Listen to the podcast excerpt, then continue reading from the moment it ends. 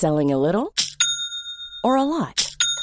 Shopify helps you do your thing however you cha-ching. Shopify is the global commerce platform that helps you sell at every stage of your business. From the launch your online shop stage to the first real life store stage, all the way to the did we just hit a million orders stage. Shopify is there to help you grow. Shopify helps you turn browsers into buyers with the internet's best converting checkout. 36% better on average compared to other leading commerce platforms because businesses that grow grow with Shopify. Get a $1 per month trial period at shopify.com/work. shopify.com/work.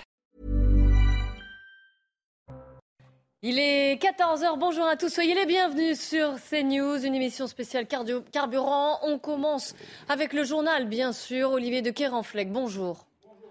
Clélie, euh, bonjour à tous. Vous allez en parler avec vos invités bien avant, bien évidemment, la crise du carburant. Dans ce contexte, Total Énergie reçoit cet après-midi les représentants euh, des syndicats du groupe pétrolier, y compris la CGT à l'origine de la grève.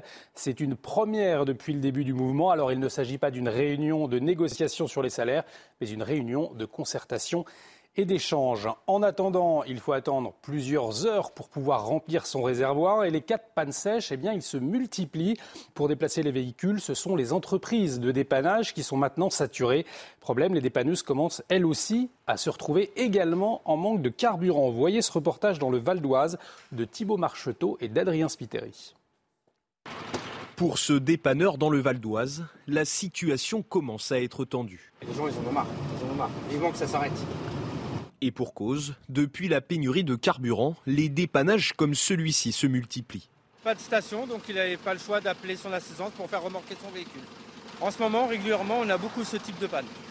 Depuis ce week-end, les pannes de carburant représentent la majeure partie des interventions de cette entreprise, mais elles sont aussi sollicitées pour d'autres types de dépannages, toujours à cause de la pénurie. Des accidents, des accrochages, où euh, euh, par énervant, les gens ont, elle avait marre d'attendre et puis euh, ben, coup de volant et puis euh, voilà, il ne voit pas à gauche et puis euh, carton. Si le nombre d'interventions a doublé ces derniers jours, l'entreprise craint, elle aussi, de manquer d'essence pour ses futurs dépannages actionnera, si nécessaire, l'article 49.3 de la Constitution euh, pour l'adoption du budget. Je vous le rappelle, le 49.3 qui permet au gouvernement de faire adopter un texte sans vote à l'Assemblée. Une annonce d'Olivier Véran ce matin à l'issue du Conseil des ministres. Écoutez-le. Il est à craindre que des oppositions soient tentées de conduire la France au blocage. C'est en tout cas ce qui ressort de certaines interventions de présidents de groupes d'opposition qui ont tôt euh, d'ailleurs annoncé qu'il voterait dans tous les cas contre le budget de la France. Dans ce contexte, nous voulons évidemment éviter tout risque de blocage pour notre pays parce que les conséquences, si nous n'adoptions pas de budget, seraient dramatiques pour tous les Français. Ainsi, vous le savez, la Constitution prévoit, au titre de l'article 49.3, la possibilité pour le gouvernement de faire adopter un texte tout en permettant aux oppositions qui le souhaiteraient de faire valoir leur droit à censurer le gouvernement. Le Conseil des ministres a délibéré ce matin sur cette possibilité si la situation, j'insiste là-dessus, si la situation devait exiger qu'on y ait recours. L'actualité internationale avec Vladimir Poutine qui est revenu ce matin sur l'explosion du pont de Crimée. Il s'exprimait euh, lors d'un forum sur l'énergie alors que les services secrets russes ont annoncé l'arrestation de cinq citoyens russes, trois originaires d'Ukraine et euh, d'Arménie. Ils accusent le renseignement ukrainien d'être à l'origine de l'attaque. Écoutez Vladimir Poutine il y a eu un attentat sur le pont de Crimée qui a été commis par les forces euh, de sécurité ukrainiens. Et je disais toujours qu'ils organisent ce genre euh, des, euh, meurtres, des attentats. Qui est derrière ces, sabotages? Évidemment, c'est quelqu'un qui veut rompre le lien entre la Russie et l'Union européenne, qui veut remettre en question la souveraineté de l'Europe, de faire euh, affaiblir son potentiel énergétique. Clip surprenant euh, du ministre de la Défense ukrainien pour remercier euh, la France après l'envoi de matériel militaire, en particulier de, de canons César. Un clip sur une musique de Serge Gainsbourg, un clip qui fait référence au romantisme français et qui demande par ailleurs l'envoi de plus de matériel.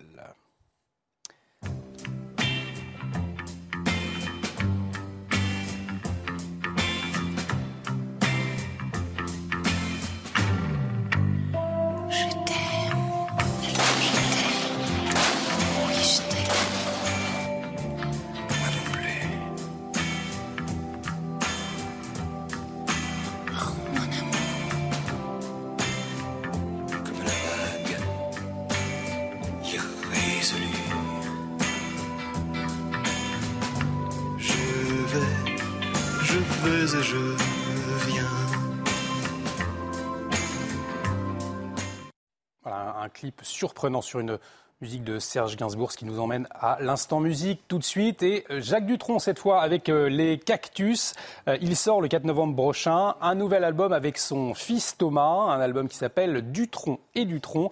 Dans ce clip, on suit le père et le fils en studio et leur scène de concert. Écoutez. Votre programme vous est présenté par Médicis, spécialiste de la retraite des indépendants et entrepreneurs. Il y a des cactus, moi je me pique de le savoir. Aïe aïe aïe. Aïe aïe aïe. Dans leur cœur, il y a des cactus.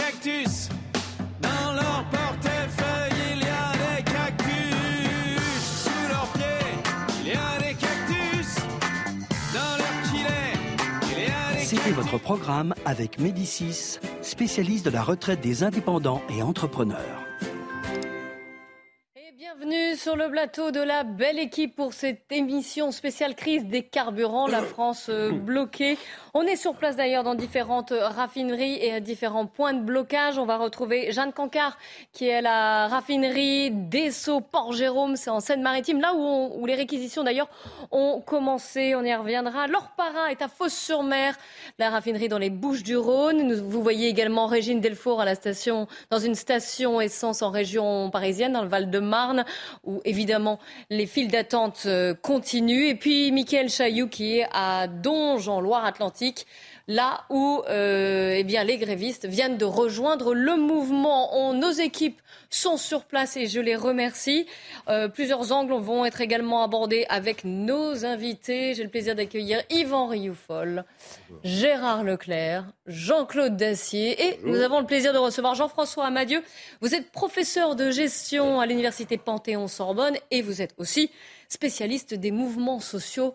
Évidemment qu'on va en parler aujourd'hui de ce mouvement social et ce qui pourrait s'élargir aussi à d'autres à d'autres professions. Quelle est sa spécificité? Est-ce qu'il est classique ou non? Ça fera partie de nos thèmes de débat. Trois informations à retenir donc, et Olivier de Clérenfleck vous en a dit la plupart dans le, dans le journal. Déjà, ce conflit avec la CGT dans les raffineries qui perdure et occasionne euh, et même génère un impact insupportable. Ça, c'est Olivier Véran, le porte-parole du gouvernement, qui l'a dit tout à l'heure en euh, conférence de presse à l'issue du Conseil des ministres.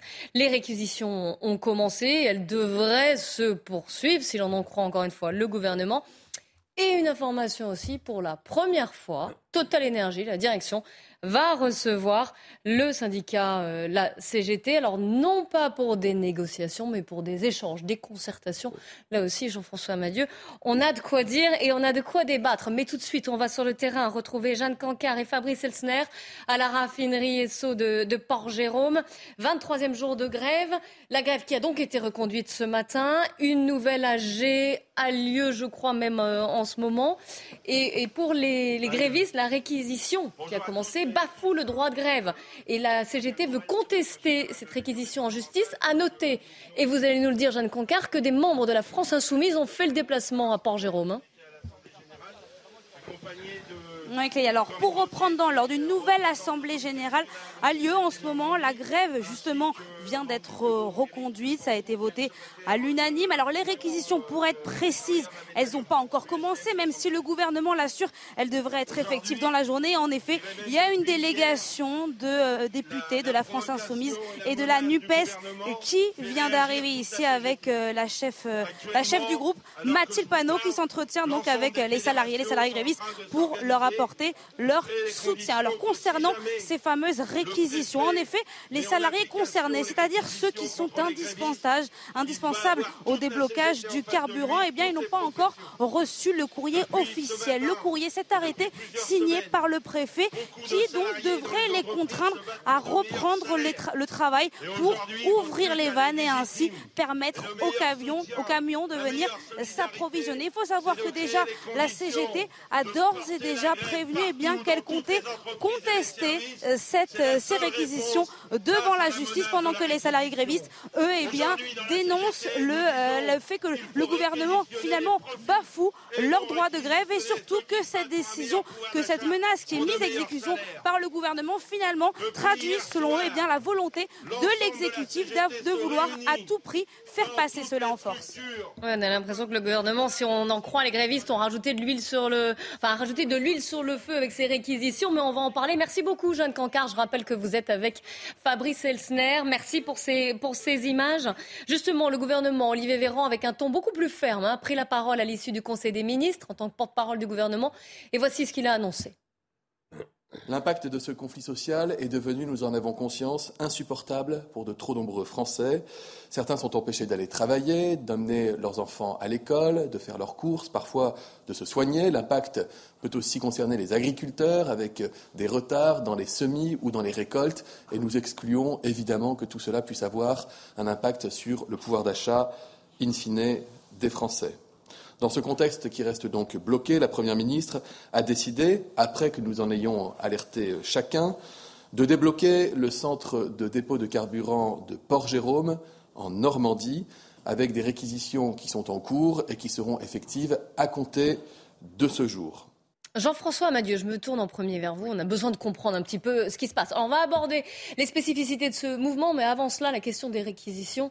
Euh, pour, la CGT, on va dire, si je généralise, le gouvernement euh, rajoute de l'huile sur le feu avec ce problème de, réquisition. En même temps, il y avait euh, d'autres partis politiques qui disaient ça suffit, il faut que le gouvernement tape du poing sur la table. Qu'en pensez-vous? C'est quoi ces réquisitions? Est-ce que ça a déjà eu lieu? Et quel est l'impact? Oui, alors ça a déjà eu lieu, on le sait. Euh, ah, ça a été jugé par le Conseil d'État. On sait qu'à certaines conditions, et on va y revenir, euh, il est en effet possible de faire ce type de réquisition et ça marche. Euh, la ça marche, en tout cas. Oui, ça fonctionne. Ça, c'est compliqué à mettre en œuvre. Il y a des recours en justice. Non, non, là, le problème essentiel, c'est pas que ça ne marche pas, c'est qu'il fallait éviter en effet de jeter de l'huile sur le feu, euh, de ne pas braquer les organisations syndicales pour risquer une extension du conflit. Du coup, la stratégie, on a bien vu, a consisté à ne faire une réquisition que dans un cas chez Esso, Exxon, euh, dans une raffinerie et pas euh, chez Total. Ce qui évidemment euh, évite de généraliser des réquisitions et de créer plus de problèmes. Alors évidemment, en revanche, et on verra les suites juridiques, les référés qui sont engagés par les syndicats, ça risque, enfin, peut-être d'affaiblir la position de, du gouvernement et des préfets dans cette affaire. Pourquoi? Il faut expliquer. L'argument qui est pris du choix de réquisitionner chez Esso et pas chez Total, c'est parce que chez Esso, il y a déjà eu un accord avec les syndicats majoritaires et que la CGT et FO qui disent on poursuit le mouvement aujourd'hui, le fait de poursuivre ce mouvement alors qu'il y a eu un accord, ça sert d'argument au gouvernement pour dire c'est justement là qu'on va réquisitionner parce que finalement il y a eu un accord avec les syndicats majoritaires. Ce que je veux dire sans être trop technique, c'est que euh, quand vous dites le préfet doit agir, on réquisitionne, l'argument qui est fondé reconnu par le Conseil d'État, c'est de dire il y a des troubles à l'ordre public, euh, des missions essentielles ne peuvent, ne peuvent plus être accomplies de services publics parce que euh, les gens, ça devient vital, non mais ça devient essentiel. Dès lors, il y a des exigences telles que ça justifie la réquisition. C'est compte tenu des enjeux. Et on ne peut pas faire autrement, parce que sinon, le juge va dire, si vous aviez des moyens de faire autrement, de faire, des priorités, d'assurer les services publics, vous ne pouvez pas. Donc là, si vous voulez le faire dans une raffinerie, et avec l'argument qui est qu'il y a eu un accord, là, c'est un peu faible, parce qu'il faut rappeler que, enfin bon, c'est juste un détail, c'est que les, euh, en France, le euh, droit de la grève est un droit qui s'exerce individuellement, que du coup, c'est compliqué d'empêcher des syndicats minoritaires de faire grève. C'est pas si facile que ça. Non, non, mais ça n'a pas l'air simple, ça c'est sûr. On l'a bien compris. C'est juste pour vous dire que la stratégie, on comprend pourquoi le gouvernement l'a joué comme ça. C'est sûr que je ne suis pas sûr que les référés soient, soient 100% garantis euh, dans cette affaire. On va suivre évidemment et on va suivre aussi ce que, comment les réquisitions sont, sont mises en place. Yvan Riofol, euh, ça fait déjà plusieurs jours qu'on commande cette, euh, cette grève, l'impact évidemment que ça a sur nous tous, sur certaines professions qui ne peuvent pas exercer parce qu'elles sont bloquées faute de carburant, sur voilà, toutes les conséquences en chaîne de ces blocages de, de raffineries. Le gouvernement qui a commencé doucement, euh, et on le voit, c'est pas si simple encore une fois, les réquisitions. Vous, êtes sur quelle position euh, aujourd'hui? Moi, j'observe, bah, position d'un observateur. Et j'observe que le gouvernement essaye de corriger euh, son apparente faiblesse, enfin sa, faiblesse intrinsèque. Il essaye de la corriger effectivement avec cet acte d'autorité de, la ministre, de la première ministre, que j'approuve dans son principe. En effet, il est dans le de, devoir de l'État de respecter l'ordre public et de respecter la liberté d'aller et venir de tous ceux, de tous les cititoyens. Et en effet, il y a une entrave d'une petite minorité qui devient insupportable. Donc je vois bien cet acte d'autorité-là du gouvernement qui est dans le fond euh, consubstantiel à, à, sa, à, sa, fonction. Je vois également d'ailleurs un autre acte d'autorité du Premier ministre qui est de dire que sur le budget, elle, elle, elle, elle, elle s'autorisera oui. le 49.3. Donc voilà, deux, deux, coups de menton de Madame Borne que dans le fond on peut approuver, mais cela ne peut pas cacher l'immense faiblesse de l'État français depuis maintenant long, très longtemps. Je ne sais pas. Je, je voudrais vous pas. faire écouter Fabien Roussel, d'ailleurs, le communiste. Écoutez-le, vous allez réagir à ce qu'il dit. Je comprends les millions de Français qui sont euh, aujourd'hui euh, empêchés de circuler euh, et certains sont contraints de prendre leur véhicule. Et j'imagine euh, le grand désordre que tout ça produit en ce moment et que ça, suscite de la colère. Ça, je le comprends bien.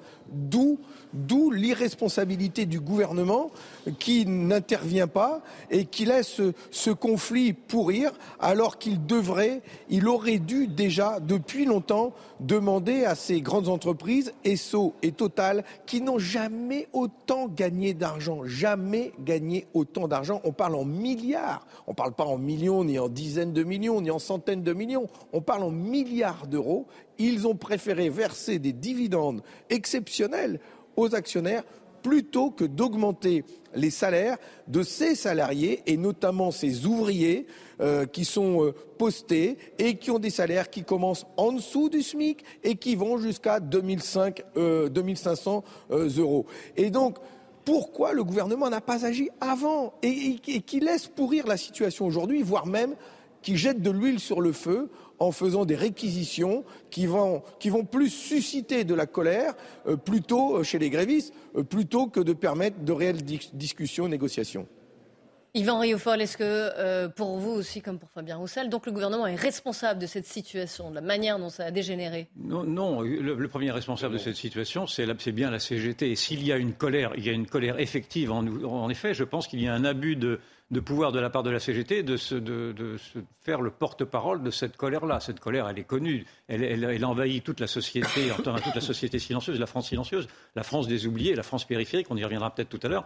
Mais cette colère, elle doit se, au contraire, si elle doit, si elle doit s'exprimer, elle doit s'exprimer contre tous ces corps intermédiaires, tous ces corps représentatifs, y compris les syndicats, qui ne représentent plus personne et qui se comportent en terrain conquis. Je pense que s'il y a une colère à s'exprimer, on a l'impression qu'ils représentent oui. du monde quand même là. Hein. Pardon Les syndicats, on a l'impression qu'ils représentent quand même. C'est ce que je suis en train de vous dire. Bon nombre de personnes ce que je suis en train de dire. Et donc, et là, s'il y a une colère à s'exprimer, elle est, elle est contre ces, ur ces, usurpations de pouvoir de la part notamment de la CGT, qui est en train de bloquer la France alors qu'il s'agit d'une toute petite minorité. Et cette tyrannie des minorités que l'on voit partout ailleurs dans, dans, les débats publics devient insupportable quand il s'agit de ne plus, pour, pour les, en plus pour les plus vulnérables, de ne plus pouvoir prendre sa voiture pour aller travailler. Non, non, c'est. Non, mais le rôle de la CGT est important quand dans, même. Dans le, cas, mais... dans le cas de ces raffineries, si, si j'en crois les chiffres que j'ai vus, je, d'autres informations. Les taux de participation sont élevés, 70% à peu près. Euh, bon, il se trouve que oui, c'est la CGT. Euh, si vous voulez, le fait qu'il y ait peu de salariés concernés, qu'ils aient un pouvoir de blocage important de l'activité, ça peut être des pilotes de ligne, ça peut être ailleurs des cheminots, ailleurs, bon, euh, c'est certain, c'est inhérent à ce type d'activité. Là, il y a un pouvoir de blocage important de gens euh, qui ne sont pas les plus exploités de la terre euh, et, et qui euh, hein. et qui ont des moyens effectivement d'obtenir davantage. Bon, mais ils si réclament vous voulez, 10%, là, oui, même. bien sûr, mais si vous voulez, ça c'est c'est c'est inhérent euh, à, à- aux différences entre les, les emplois, les types d'entreprises. Donc vous avez des endroits où effectivement ça va être possible à certains d'obtenir plus, alors qu'ils ont déjà beaucoup, et, et d'autres qui ne pourront pas. C'est très injuste. Alors ça, c'est injuste, Oui. mais si vous voulez, oui, mais ça c'est pareil dans tous les pays depuis la nuit des temps. Euh, c'est, c'est- j'allais dire, c'est mais comme ce que je ça. veux dire, c'est Ça, qu'il vous ne pouvez pouvez pas la CGT. Non, mais à ça- chaque fois, quand même. La CGT n'est pas dépositaire de la colère française. Non, ce que je veux vous dire, c'est que ça- le sujet qui est différent de ce que je viens de dire, c'est de dire comment on fait dans le même temps. Et ça, c'est important pour garantir la continuité des services publics, permettre aux gens, en effet, d'avoir de l'essence, etc. Et les là, oui, mais la solution, du coup, elle est plutôt dans. C'est c'est ça le reproche qui peut être fait. euh, en effet, euh, à l'exécutif, et ça c'est juste, c'est pas la première fois d'ailleurs, c'est que, dans les relations sociales, il faut calmer le jeu sans attendre parce que ça ne sert à, mais parce que ça ne sert rien. Le gouvernement a trop attendu. Mais, Total aussi. Je vais vous dire un truc. Aujourd'hui, il y a des échanges, des concertations. Parce que pendant longtemps, vous faites durer un conflit parce que vous dites ah non, on ne veut pas négocier. Qu'est-ce qui va se passer? Bien sûr qu'il y a une négociation qui s'ouvre. Bien sûr que finalement, Total sera obligé de faire un geste et de bouger sa position initiale. Mais on perd des jours à, Mais bien à sûr, puis avec des embêter- conséquences à sur embêter- l'économie, À embêter sur les les- Français ouais. parce qu'on aurait pu le faire plus tôt. Je ne dis pas, je sais que c'est facile à dire de l'extérieur et qu'on peut toujours dire, euh, bien, je comprends qu'une entreprise ne cède pas tout de suite à la revendication euh, parce que ça lui coûte cher et qu'elle attend de voir. Mais il faut rapidement faire l'analyse. Et de ce point de vue, d'ailleurs, je, je vous trouve sévère avec Fabien Roussel sur une partie de ce qu'il dit qui, en revanche, une partie de ce qu'il dit est juste. C'est la question de l'intervention de l'État dans les relations sociales et dans ce que font les entreprises. Et en effet, euh, il faut aller jusqu'au bout de la logique. On sait que l'État, bien sûr, l'exécutif a agi, agit en sous-main comme toujours, avec Total. Mais euh, on peut faire plus, mieux et le faire plus tôt. Et en effet, les entreprises, on le fait. Convoquer des patrons, ça se fait. Il n'a pas forcément tort. J'ajoute qu'il est classique en France que le gouvernement ou le ministère du Travail, en lien avec des entreprises, fasse des négociations, y compris des négociations salariales. Donc On c'est un jeu à trois. Mais bon, très honnêtement, euh, c'était, on, on aurait pu s'économiser quand même pas mal de Quelques jours. jours de grève. hein. Et On quelques jours de grève sur- en s'y prenant autrement. On va retrouver. Régine Delfour dans la Parce que vous verrez à l'arrivée, finalement, de- de- finalement Oui, à l'arrivée, 100%, Total bougera. Euh, Saint-Mandé dans le Val-de-Marne, euh, Régine Delfour, si vous êtes bien avec nous. On le disait, un tiers des stations-service qui manquent d'un ou plusieurs carburants hein, d'ailleurs. hein. C'est pire dans le nord, dans les Hauts-de-France, 44%, en Ile-de-France aussi 44%. C'est 6 des 7 raffineries en France qui sont en grève aujourd'hui, Régine.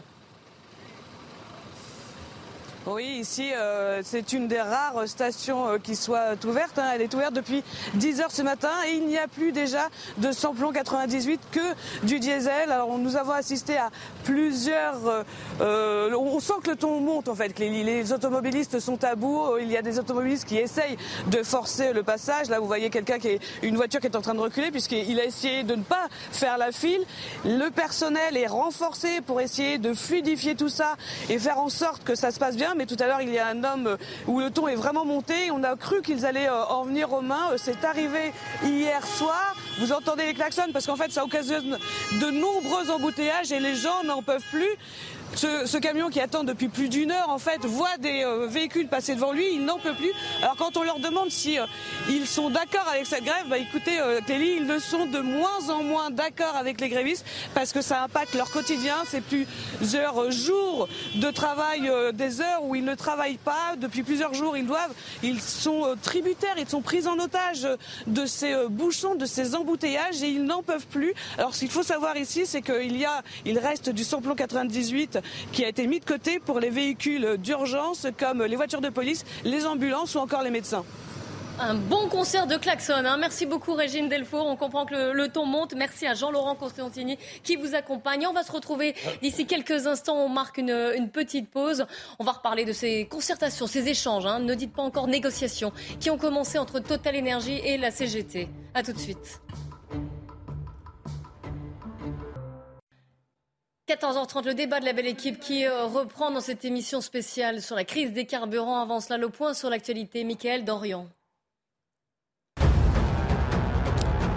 Depuis le 1er août, plus de 300 000 volailles ont été abattues. Il s'agit d'endiguer une reprise exceptionnellement précoce de la grippe aviaire. L'an dernier, la flambée du virus avait conduit à l'abattage de 21 millions de volailles entre novembre 2021 et mai 2022.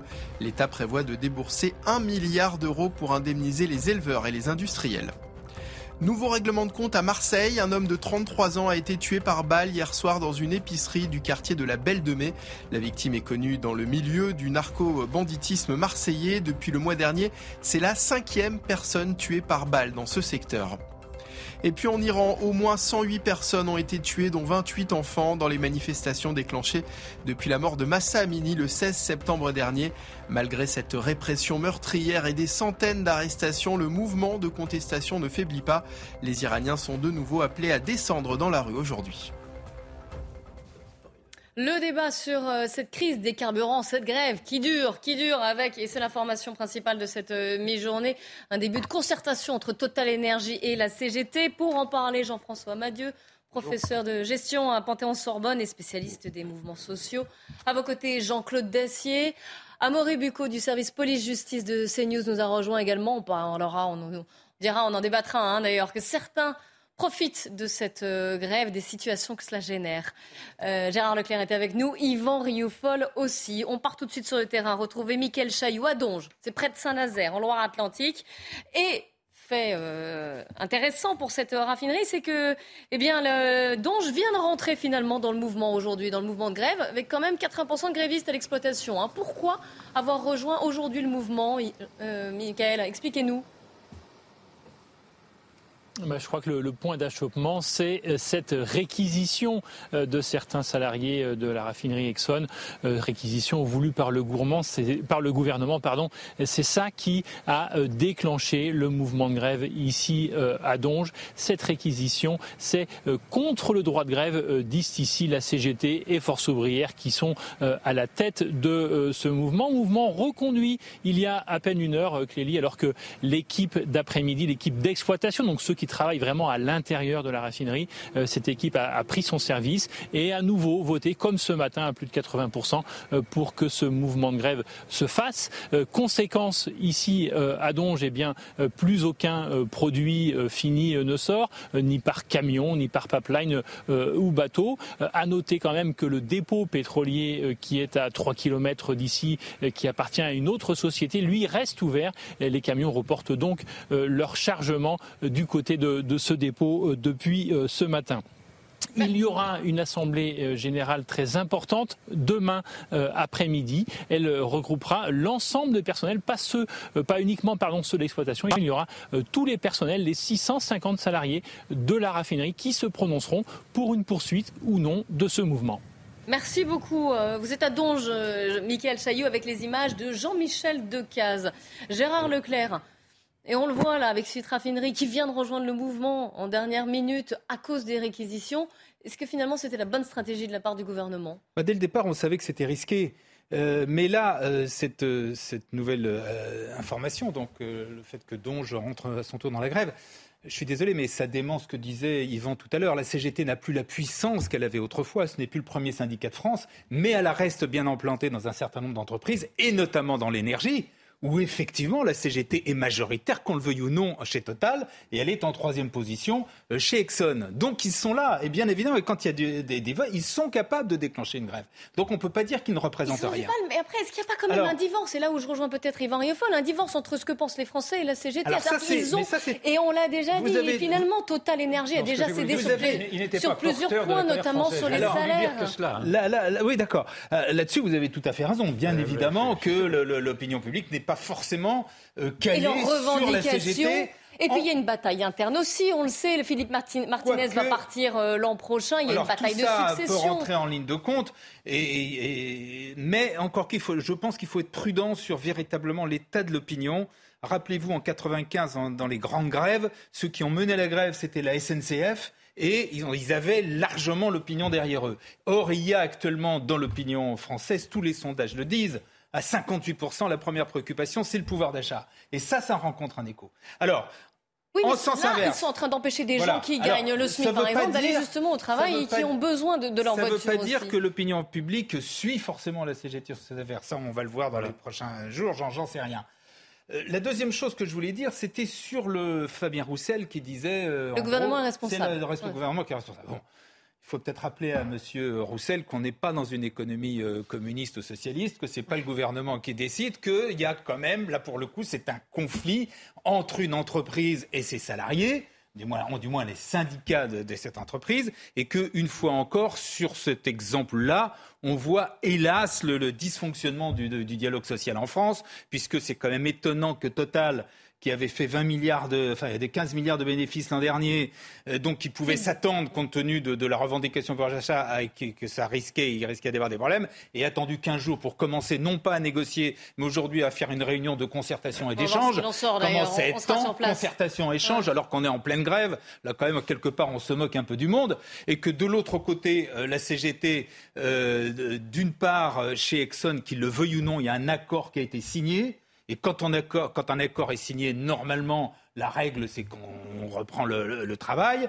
Et que, deuxièmement, il faut quand même qu'ils prennent en ligne de compte, en, en compte le fait qu'il y, a- il y a un certain nombre de questions qui se posent, les troubles à l'ordre public, on commence à les voir, l'interruption des services On va en publics parler. à partir du moment. Enfin, il y a comme ça toute une série d'é- d'éléments. Oui, ça a des conséquences, des impacts. On en- Voilà, on donc tout ça, euh, tout on ça pour dire l'impression que. qu'on a, on a un problème en France avec tout ce qui est la Ben, gestion des conflits sociaux. exactement ce que on j'allais a dire. un peu de mal On entre sait- les directions. On ne sait toujours pas, effectivement, euh, malheureusement, euh, gérer normalement ce qui devrait être une gestion normale des conflits sociaux. Oui, je crois que Jean-François Amadieu, vous qui connaissez bien ces, Non, ces conflits par- par sociaux, autres justement. pays, il y a une tradition française et elle n'a jamais été une tradition de négociation, de règlement pacifique des problèmes. Oui, mais moi, est-ce qu'on n'a pas un peu Non, non, évolué? Non, On a eu la crise du Covid, Non, on a la. Est-ce que justement, est-ce qu'on ne devrait pas sortir un peu de là? Nous sommes un pays euh, qui traditionnellement est conflictuel. Il n'y a pas assez de réflexes de négociation et de concertation préalable. C'est bien connu. C'est pas par hasard si on a nos processus. C'est la Révolution française. C'est violent. euh, les choses sont passées comme ça. Donc euh, le résultat, c'est que nous n'avons pas un système de relations sociales très mature classiquement. Donc Ni apaisé, oui, voilà, ça c'est compliqué. ça c'est un problème. Donc effectivement, dans cet épisode-là, à nouveau, on perd du temps. Euh, on aurait pu discuter plus tôt, c'est certain. Euh, je voudrais euh, dire que là, il y a quand même quelque chose de nouveau. Peut-être on y reviendra. Il y a beaucoup de nouveautés quand même dans ce conflit. Allez-y. Euh, une des nouveautés, euh, c'est que euh, on retrouve avec, euh, euh, mais de façon très accentuée, un phénomène typique des périodes d'inflation. Parce que là, il y a de l'inflation. Et en fait, ce qui s'est passé, c'est que vous savez que normalement, les négociations, c'est une fois par an. Euh, bon. Et ça, Euh, les fameuses NAO, ça. euh. Alors, dans les pays étrangers, ils ont des systèmes où on ne peut pas faire grève ailleurs qu'au euh, au moment où on renégocie l'accord, tous les ans, tous les trois ans, comme aux États-Unis, tous les cinq ans.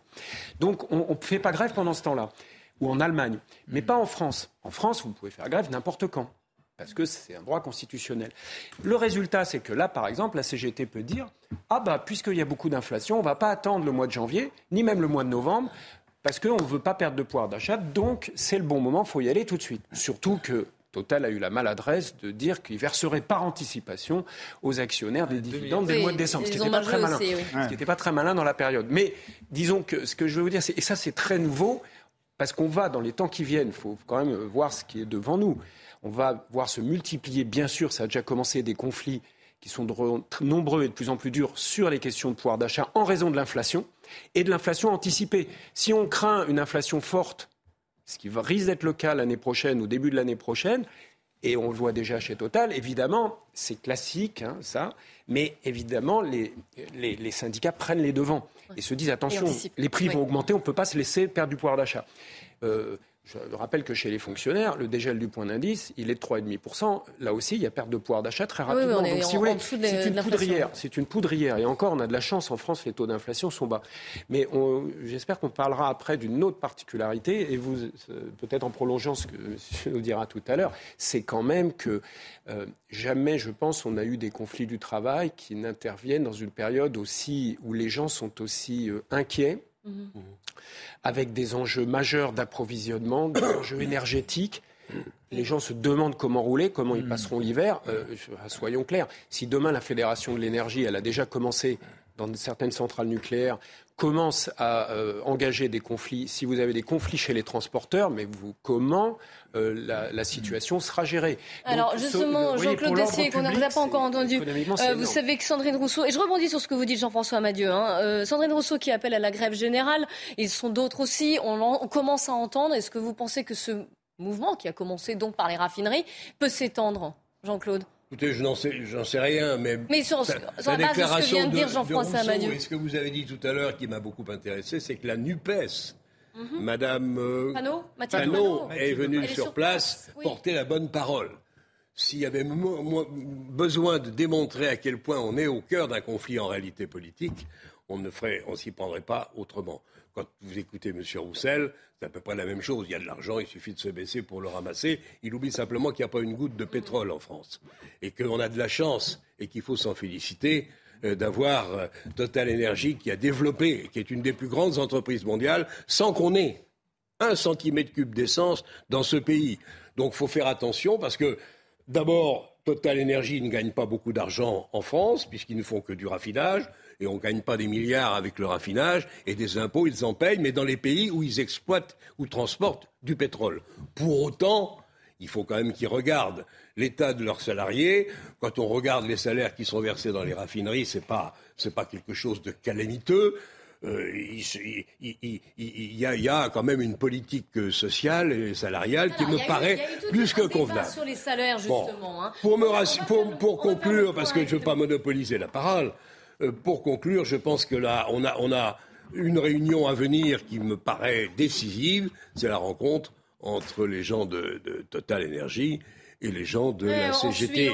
C'est l'essentiel. C'est l'essentiel. Qu'est-ce que disait Total Il disait on veut bien négocier. Hein, on veut bien négocier, ça a déjà été fait l'année dernière, mais on veut bien négocier, mais levez les barrages. Faites grève si vous voulez, mais pas de blocage. La CGT a dit hors de question, on acceptera de négocier que dans les conditions actuelles du conflit. Donc voilà, chacun se fait une idée du rapport de force. On est dans un conflit qui est aussi largement politique que syndical. On a, c'est vrai, vous l'avez raison, on a euh, une, habitude du dialogue social calamiteuse en France. c'est vraiment, c'est l'ancien monde. Il faudrait peut-être, et les Français, je pense, petit à petit commencent à en prendre conscience. Je pense qu'il faudrait moderniser le dialogue social et ne pas considérer que du côté de la CGT, il faut à tout prix réussir sa rentrée sociale et mettre le pays à l'arrêt si c'est possible, vous observez que c'est dans la mobilité qu'on agit. C'est la SNCF, c'est les conflits sociaux dans l'aérien, les contrôleurs sociaux, c'est le pétrole, ou c'est les camions. C'est pas uniquement la fonction publique, mais c'est uniquement sur la mobilité que les, syndicats ont la bombe atomique et qu'ils agissent en général avec des résultats spectaculaires. On va retourner sur place, retrouver euh, Laure Parra dans, la raffinerie de Fosse-sur-Mer, c'est dans les Bouches du Rhône. 21e jour de grève, hein, Laure. Pas de blocage, mais l'usine qui est à l'arrêt et encore une fois, là aussi, hein, c'est une raffinerie Esso ExxonMobil, hein, j'ai oublié de le préciser, mais des grévistes qui sont encore plus mobilisés depuis l'annonce d'Elisabeth Borne hier. Oui, c'est ce que j'allais dire. Hein. Suite à l'annonce euh, d'Elisabeth Borne sur les réquisitions euh, possibles, eh bien, euh, cette annonce a sensiblement irrité hein, les salariés grévistes ici, voire même les a remobilisés. Alors certes, ils sont entre 15 et 17% de salariés grévistes sur les 280 employés que compte le site, mais sur ces 15 à 17% c'est quasiment 100% des ouvriers spécialisés, donc des opérateurs. Donc, vous le disiez, la raffinerie est fermée. Alors, ces ouvriers spécialisés ce sont ceux qui sont susceptibles d'être euh, réquisitionnés, alors soit pour euh, relancer la distribution euh, de carburant, soit pour relancer simplement la raffinerie, ce qui devrait prendre entre 10 et 15 jours. Mais attention, nous a expliqué ce matin l'un des délégués CGT hein, de cette usine ESSO ExxonMobil ici à Fos-sur-Mer. Attention, le gouvernement veut que nous redistribuions s'il nous force à travailler du carburant pour toute la population, mais il existe une jurisprudence, nous a-t-il expliqué lors d'une grève en 2010 sur le site euh, de Grand Puy. Il y a eu euh, des réquisitions, mais suite à de nombreux référés en justice euh, déposés par les syndicats, eh bien, à la clé, les réquisitions n'ont concerné que la redistribution de carburant pour les gendarmes, les policiers ou encore les pompiers, pour ne citer que toute la population n'a pas pu en profiter. J'ajouterai simplement pour finir que ce délégué syndical nous a bien expliqué qu'il voulait sortir de la crise. Alors certes, des accords ont déjà été signés ici avec deux autres syndicats, mais la CGT ici dit salariés vouloir revenir sur la table des négociations pour en finir avec cette grève. Merci beaucoup, euh, Laure Parra, avec Stéphanie Rouquier, donc à Fos-sur-Mer. On a bien compris la situation dans cette, euh, dans cette raffinerie, une situation spécifique également. Yvan Rioufol.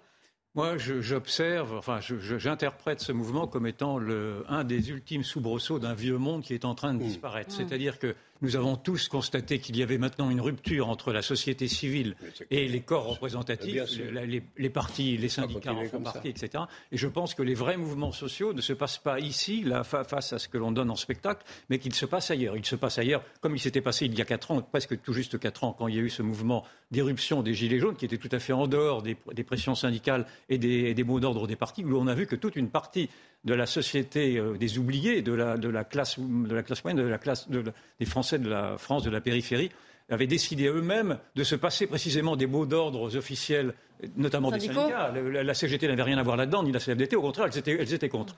Et donc, je, Pardon, excusez-moi. Donc je pense que c'est de ce côté-là qu'il faut regarder l'irritation qui vient. Elle ne viendra pas d'ici. Je, je pense. Voilà, pour l'instant, ce sont, c'est le vieux monde qui bloque. Par la, alors, par la force, naturellement, de leur pouvoir de nuisance, parce que ce sont, je persiste à dire que ce sont des minorités, même s'ils sont majoritaires dans les raffineries, naturellement. Mais on joue sur les mots. Ce sont des minorités au cœur de la, au cœur de la société. Et je pense que la société ne se reconnaît pas. Et je dénie à la CGT, en tout cas, de représenter cette colère française, qui est une colère véritable et qui peut devenir irruptive pour un oui ou pour un non. Mais elle ira peut-être également s'en prendre à la CGT, si, si vraiment, si la CGT, si, si la CGT s'empêche de rouler.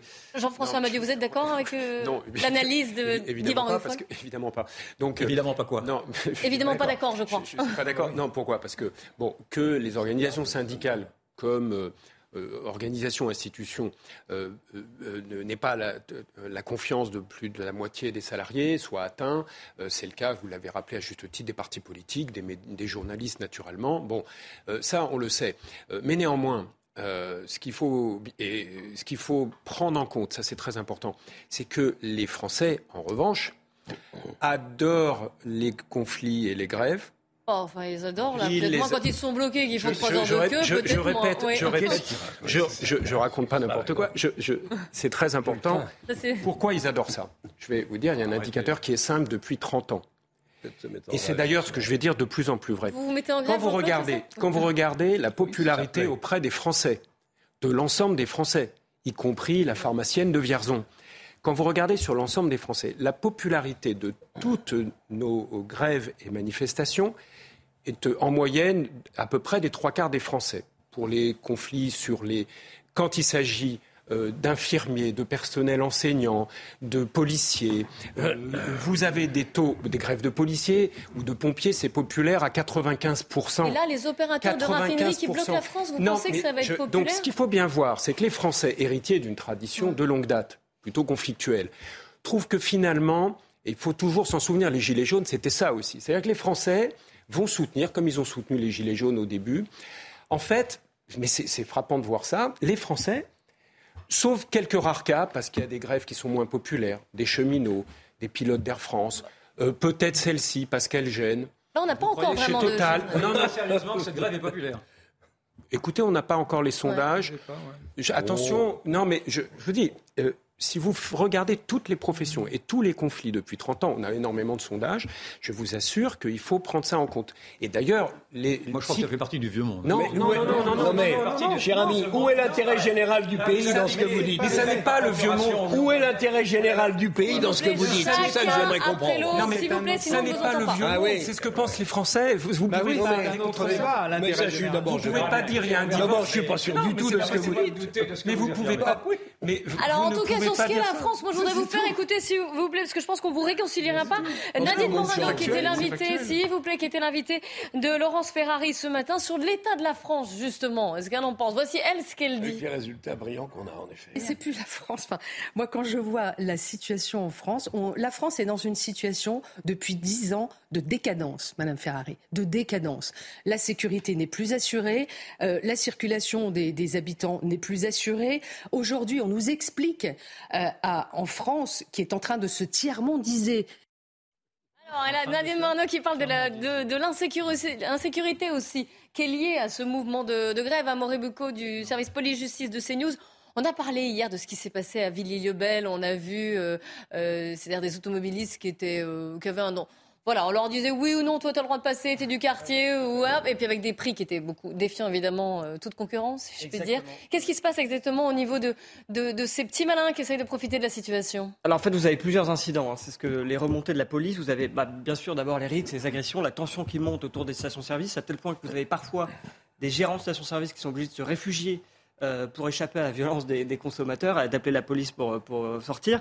Vous avez aussi des policiers qui sont réquisitionnés, entre guillemets, euh, demandés pour la fermeture des stations, pour qu'il n'y ait pas d'agression et qui eux-mêmes se prennent cette violence et se font insulter. Vous avez même, ça va parfois, hein, ces, tensions jusqu'à des coups de couteau. Il y en a eu un haut de Savoie, un coup de couteau entre deux automobilistes. Et puis vous avez les siphonnages. Alors là, ça se passe souvent la nuit. Ça, c'est vraiment la délinquance. Hein. Il y a eu des cas à Blanc-Ménil, Poissy, Orly, Bourg-la-Reine. À Saint-Denis, vous avez même quelqu'un avec une disqueuse qui allait attaquer un conteneur avec de l'essence dedans pour aller se servir.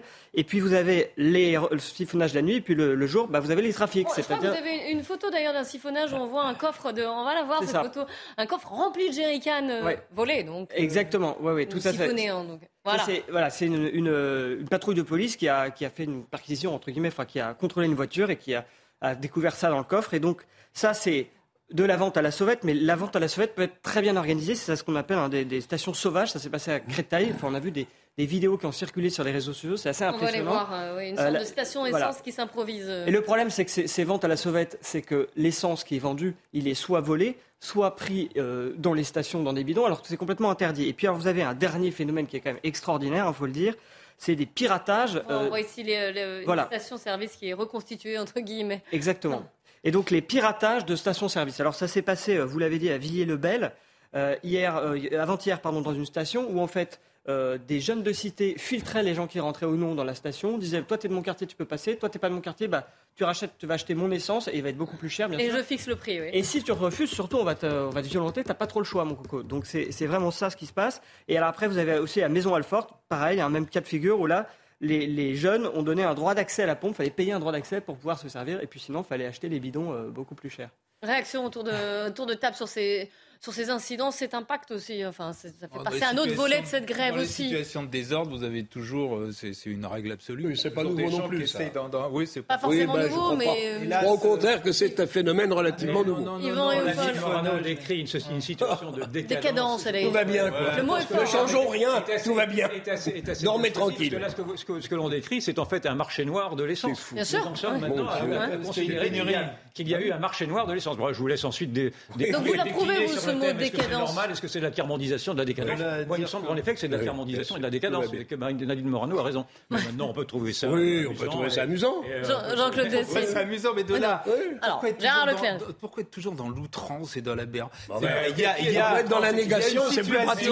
C'est plus pratique, en effet. Une situation de S'il vous plaît, chacun après l'autre, sinon on ne comprend pas. Je vous donnerai la parole, Jean-Claude. Une situation de crise et de désordre, il y a des gens qui en profitent, il y a de la délinquance, bien évidemment. Est-ce qu'à partir de là, faut à partir devrait tirer comme conséquence qu'on est euh. dans la tiers-mondisation. Non, peut-être pas. Peut-être ça commence à y ressembler. Ça est absurde. Vous avez des quartiers interdits. C'est un autre sujet. Qui font des sortes de filtrage. Sourds et aveugles.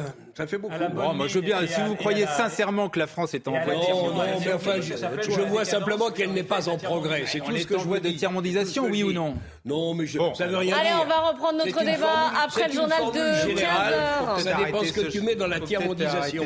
Mais si tu m'expliques que tout va bien avec la grève que l'on vit à l'heure actuelle, c'est la démonstration que l'intérêt général l'emporte, l'emporte, laisse-moi finir, pour une fois, l'emporte sur le minimum de revendications de syndicalistes qui sont minoritaires et qui font une grève préventive, avec des salariés qui ne sont pas les plus malheureux dans ce pays, loin s'en faut, mais ils agissent sur quoi? Ce que je disais tout à l'heure, sur la mobilité.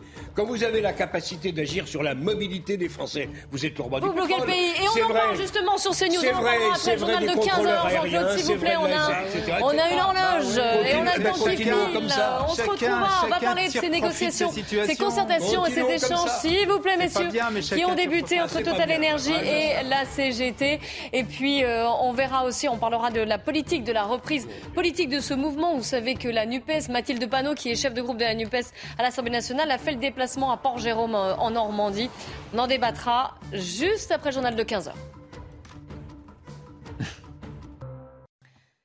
15h tout pile sur CNews. Bonjour à tous et soyez les bienvenus si vous nous rejoignez. C'est le débat de la belle équipe et on commence avec le journal. Olivier, c'est à vous. Euh, rebonjour euh, Clélie, bonjour à tous. Et euh, la crise des carburants s'empire. Total Énergie reçoit cet après-midi les syndicats du groupe pétrolier, y compris la CGT à l'origine de la grève. Une première depuis le début du mouvement, même s'il ne s'agit pas de négociations mais d'échanges, alors que six raffineries sur sept sont bloquées dans le pays, dont quatre de Total Énergie. La situation sanitaire à présent, avec le nombre de cas de Covid qui augmente, Olivier Véran appelle à la vigilance. Après des mois d'accalmie, nous sommes face à une résurgence, a indiqué le porte-parole du gouvernement, en précisant que le taux d'incidence dépasse les 570 cas pour 100 000 habitants, 500 personnes désormais en soins critiques. L'actualité euh, internationale et Vladimir Poutine qui s'en prend à l'Union européenne et au G7. Le chef du Kremlin les accuse de détruire le marché mondial de l'énergie en voulant plafonner euh, le prix du pétrole russe. Il assure que Moscou est prêt à reprendre ses livraisons vers l'Europe via les gazoducs Nord Stream. Vladimir Poutine a déclaré que la situation actuelle faisait revenir certains Européens au Moyen Âge. Et tout de suite, direction le Sénat avec la crise des carburants euh, qui s'invite, bien évidemment. Rencontré pour la première fois à votre demande le 27 juillet dernier, et je vous avais fait part de ma grande préoccupation sur la situation sociale de la rentrée de septembre, et je vous avais proposé une revalorisation significative du SMIC, mais surtout l'organisation d'une grande conférence salariale pour anticiper les difficultés financières prévisibles de l'immense majorité de nos concitoyens m'aviez répondu euh, que tel ne serait pas votre choix, privilégiant la seule solution des accords de branche. Aujourd'hui, le désordre s'installe. La colère gronde et les premières victimes sont les salariés obligés de prendre leur voiture. La crise des carburants que traverse notre pays est le premier étage d'une crise sociale généralisée qui est sur son pas de tir. Les inégalités se creusent et ce n'est qu'un début. Faire preuve d'autoritarisme en réquisitionnant les salariés sans responsabiliser les employeurs ne permettra pas de revenir euh, à une paix sociale à laquelle nous aspirons. Aucune prime, même Macron, limitée dans le temps et dans l'espace, ne remplacera une revalorisation durable des salaires. Vous n'anticipez plus, vous ne faites plus que pallier et mal par des rustines extrêmement coûteuses pour la solidarité nationale que vous convoquez, pour mieux exonérer les plus aisés de nos concitoyens.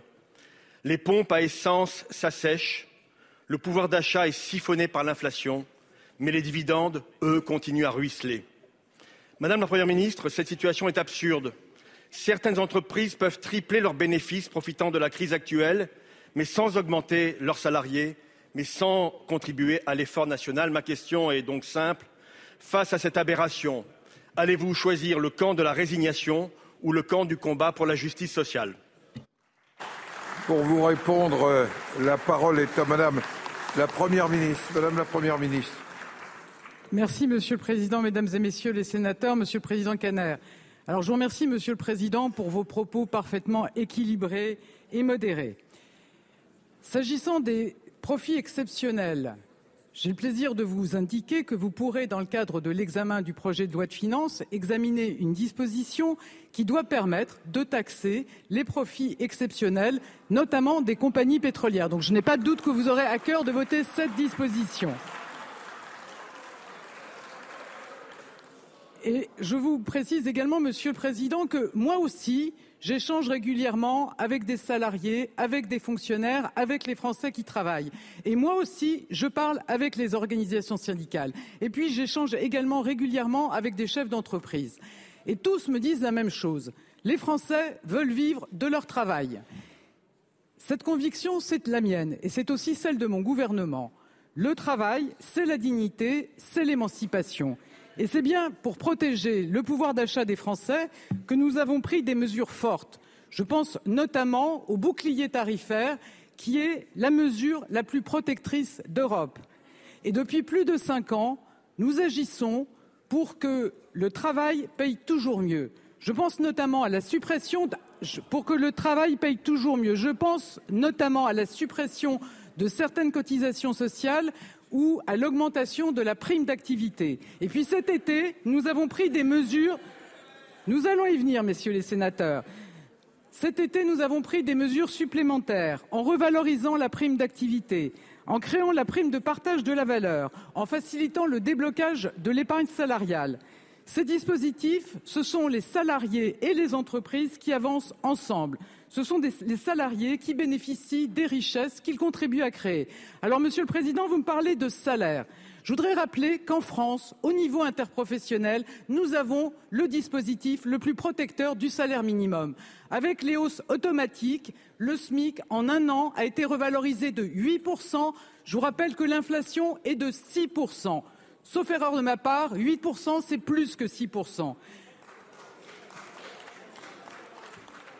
L'inflation en France est de 6%, monsieur le sénateur. Naturellement, cette revalorisation automatique du SMIC doit conduire les branches professionnelles à revoir leur grille salariale. Depuis le début de l'année, plus de 500 accords de branche sur les salaires ont été signés. Il n'y en avait eu que 418 sur toute l'année 2019. Je rappelle également que le Parlement a voté cet été une disposition qui accélère les négociations dans les branches dont les, minima sont inférieurs au SMIC. Donc la dynamique, elle est là, elle doit se prolonger. Car je suis d'accord, toutes les entreprises qui le peuvent doivent augmenter les salaires, a fortiori dans la période d'inflation que nous connaissons.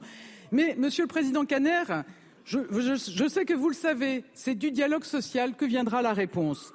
Le dialogue social, j'y crois profondément. Mais le dialogue social, c'est se mettre autour de la table, c'est respecter les accords majoritaires, c'est chercher des compromis, ça n'est pas bloquer le pays. Alors oui, mon gouvernement croit au dialogue social.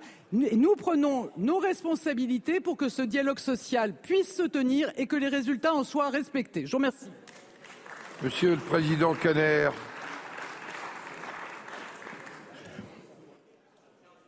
13 secondes. Madame la Première ministre, euh, tout d'abord, vous savez bien que l'inflation pour les ménages les plus euh, modestes n'est pas de 6%. Elle est de 13 à 14% par rapport euh, au panier moyen de ces, de ces ménages. Premièrement. Deuxièmement, vous me parlez de dialogue social. Comment voulez-vous faire comprendre à des salariés de Total qui demandent une revalorisation de 10%, 7% pour l'inflation, 3% pour les profits de l'entreprise, que leur patron, M. Pouyanné, a augmenté de 52% son salaire en 2021 pour atteindre 500 000 euros par mois. Voilà ce qui est injuste et vous ne le combattez pas. Vous êtes faible avec les forts et fort avec les faibles. Merci. La parole est à notre collègue Éric Gold pour le groupe du Rassemblement démocratique et social européen. Vous avez la parole, mon cher collègue. Merci, Monsieur le Président. Monsieur le Ministre, les Français vivent depuis maintenant plus de deux ans dans un contexte particulièrement anxiogène, enchaînant crise sanitaire, crise économique, guerre en Europe, inflation générale. Tout cela avec une capacité de résilience remarquable qu'il est important de souligner. S'expliquant par les grèves des raffineries, mais aussi par une augmentation mal anticipée de la consommation générée par les remises à la pompe, la pénurie de carburant est venue donner le coup de grâce à une partie de la population qui ressent particulièrement la facture sociale et territoriale.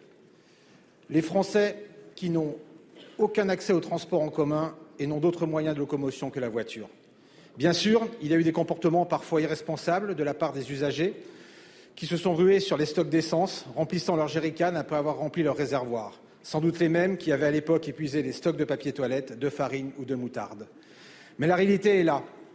Et c'est avec cette réalité que l'État doit composer. Les stations-service sont prises d'assaut, les Français font face à des difficultés pour se déplacer, des professionnels ne peuvent plus travailler correctement, y compris dans les services essentiels à la population. Je sais que ce n'est pas au gouvernement de discuter les salaires des grévistes, qu'en tout cas, il n'est pas l'acteur principal de ces négociations. Mais il est question ici de problèmes d'approvisionnement sur un bien stratégique qui pourrait potentiellement paralyser jusqu'au service de santé et de sécurité de notre pays. L'État a donc l'obligation de s'en mêler. Après avoir mis en place quelques mesures malheureusement insuffisantes, vous avez effectivement annoncé hier que les préfectures pourraient réquisitionner les salariés de certaines raffineries en grève. Pouvez-vous nous préciser comment cette réquisition va se dérouler? Ne craignez-vous pas que la justice vous oppose la liberté fondamentale du droit de grève, comme cela a déjà été le cas en 2010 Et si tel était le cas, quelles autres pistes envisagez-vous, tout en évitant d'apporter davantage de gasoil russe pour répondre à la demande? Pour vous répondre, la parole est au ministre délégué en charge du Nouveau démocratique, porte-parole du gouvernement, M. Véran. retour de micro. Mesdames et messieurs les sénateurs, monsieur le, sénateur Éric Gold, merci pour votre question. Vous l'avez dit, le gouvernement agit là où il peut et là où il doit agir depuis le début de cette crise sociale qui conduit à des situations de tension réelles dans de nombreux départements de notre pays et qui pénalise des millions de nos concitoyens pour aller au travail, pour aller faire leurs courses, amener leurs enfants à l'école, parfois même, vous l'avez dit vous-même, se soigner. Nous avons d'abord suppléé au carburant qui ne pouvait pas sortir des centres de dépôt en important massivement et notamment depuis la Belgique des carburants à destination de la région Hauts-de-France. Nous avons également puisé dans nos réserves stratégiques de carburant et démultiplié les camions citernes via des norias organisés de manière à pouvoir suppléer là aussi aux difficultés rencontrées par de nombreuses stations-service. Nous avons conscience que cela ne suffit pas à régler le problème. Et ce que la Première ministre souhaite ardemment depuis le premier jour, c'est que le dialogue social se fasse dans de bonnes conditions et qu'il aboutisse pour que les blocages cessent. Or, il y a deux cas de figure. Il y a le cas de figure du groupe Exxon, notamment avec des centres de dépôt de carburant situés en Normandie, où là, la CFDT et d'autres syndicats réformistes ont signé avec leur employeur un accord majoritaire. Cet accord n'a pas été respecté ni soutenu par la CGT qui a annoncé souhaiter continuer le blocage. L'État prend alors sa responsabilité en demandant au préfet de prendre des arrêtés de réquisition dans les plus brefs délais qui devraient être opérationnels aujourd'hui, de manière à bloquer l'accès aux dépôts de carburant de Port-Jérôme et améliorer la situation dans les jours qui viennent. Dans l'autre cas de figure, le groupe, Total a annoncé ouvrir les négociations et les discussions sur les salaires. La CGT semble, avoir décidé, et les FO semble avoir décidé de participer, en tout cas aux premières réunions. Nous restons extrêmement attentifs à l'évolution de ces discussions et aux décisions d'arrêt du blocage que nous appelons de nos vœux, sans quoi, là aussi, la Première ministre l'a annoncé, l'État prendra ses responsabilités et décidera des réquisitions nécessaires pour que chacun puisse retrouver son quotidien dans des conditions de normalité. Cela prendra évidemment du temps, plusieurs jours. Chacun peut imaginer que le temps de rouvrir des raffineries, de pouvoir extraire du carburant des dépôts, mais la situation s'améliorera de façon visible dans les jours qui viennent. Monsieur Gold. Je donne la parole à notre collègue Thomas Dossu pour le groupe écologiste Solidarité et Territoire. Merci, Monsieur le Président. On était donc en direct des questions au gouvernement au Sénat, cette fois après l'Assemblée nationale hier, et le gouvernement qui euh, forcément a été interpellé par l'opposition sur ces blocages, sur ces raffineries qui sont en grève. Olivier Véran, qui est porte-parole du gouvernement, on l'a entendu, vient d'essayer de se justifier en disant on avait pris des mesures. Enfin, pour l'instant, Gérard Leclerc, on n'a pas vu grand-chose. Hein. Ça n'a pas l'avez dit, débloqué. Je crois que tous les Français l'ont vu, oui. J'avoue que je. Là-dessus, sur euh, son expression et sur les, les décisions qu'il a prises, objectivement, le gouvernement n'a pas été très bon, c'est le moins qu'on puisse dire. Il a commencé par dire qu'il n'y avait pas de pénurie, ensuite que ça allait s'arranger dans les deux jours, c'est ce qui n'a pas été le cas. Et ensuite qu'il a pris des mesures. Les mesures, le problème, c'est que les mesures, on n'en voit pas les, les effets. Sur la réquisition, ce qu'il faut bien voir, c'est que là aussi, je, je crains qu'il n'y ait pas euh, de, de- de résultats très vite, parce que les la réquisition, c'est des choses qui sont obéies à des règles très strictes sur la durée, sur les postes qui sont concernés. Là, pour l'instant, c'est pas la- la- la- dans la raffinerie la production qui est concernée par la réquisition. C'est uniquement la, possibilité de, euh, de sortir les, les- les stocks. Donc tout ça veut dire que ça va pas s'arranger rapidement. Et moi, je suis quand même toujours euh, étonné, stupéfait qu'on en soit simplement à se concerter, à échanger, alors qu'il faudrait négocier, négocier jour et nuit, comme on peut le faire quand il y a une- un- dans un cas comme ça d'urgence, et essayer de trouver une solution dans, dans- dans- dans les 24 heures, quoi. Alors justement, les négociations, non, elles n'ont pas commencé. Mais vous savez que la Oui, je CGT reçue, l'instant, voilà, à Total Energy. Il y a la un début de concertation et d'échange. Voilà, exactement. Mais on va suivre Eric de Ritmaten est sur place donc pour CNews pour savoir ce qui peut commencer à en sortir. Du moins, on verra. On suit évidemment cette crise des carburants. CNews est à vos côtés. Restez bien euh, avec nous dans un instant. C'est Olivier de Kerenfleck et ses invités pour 90 minutes info.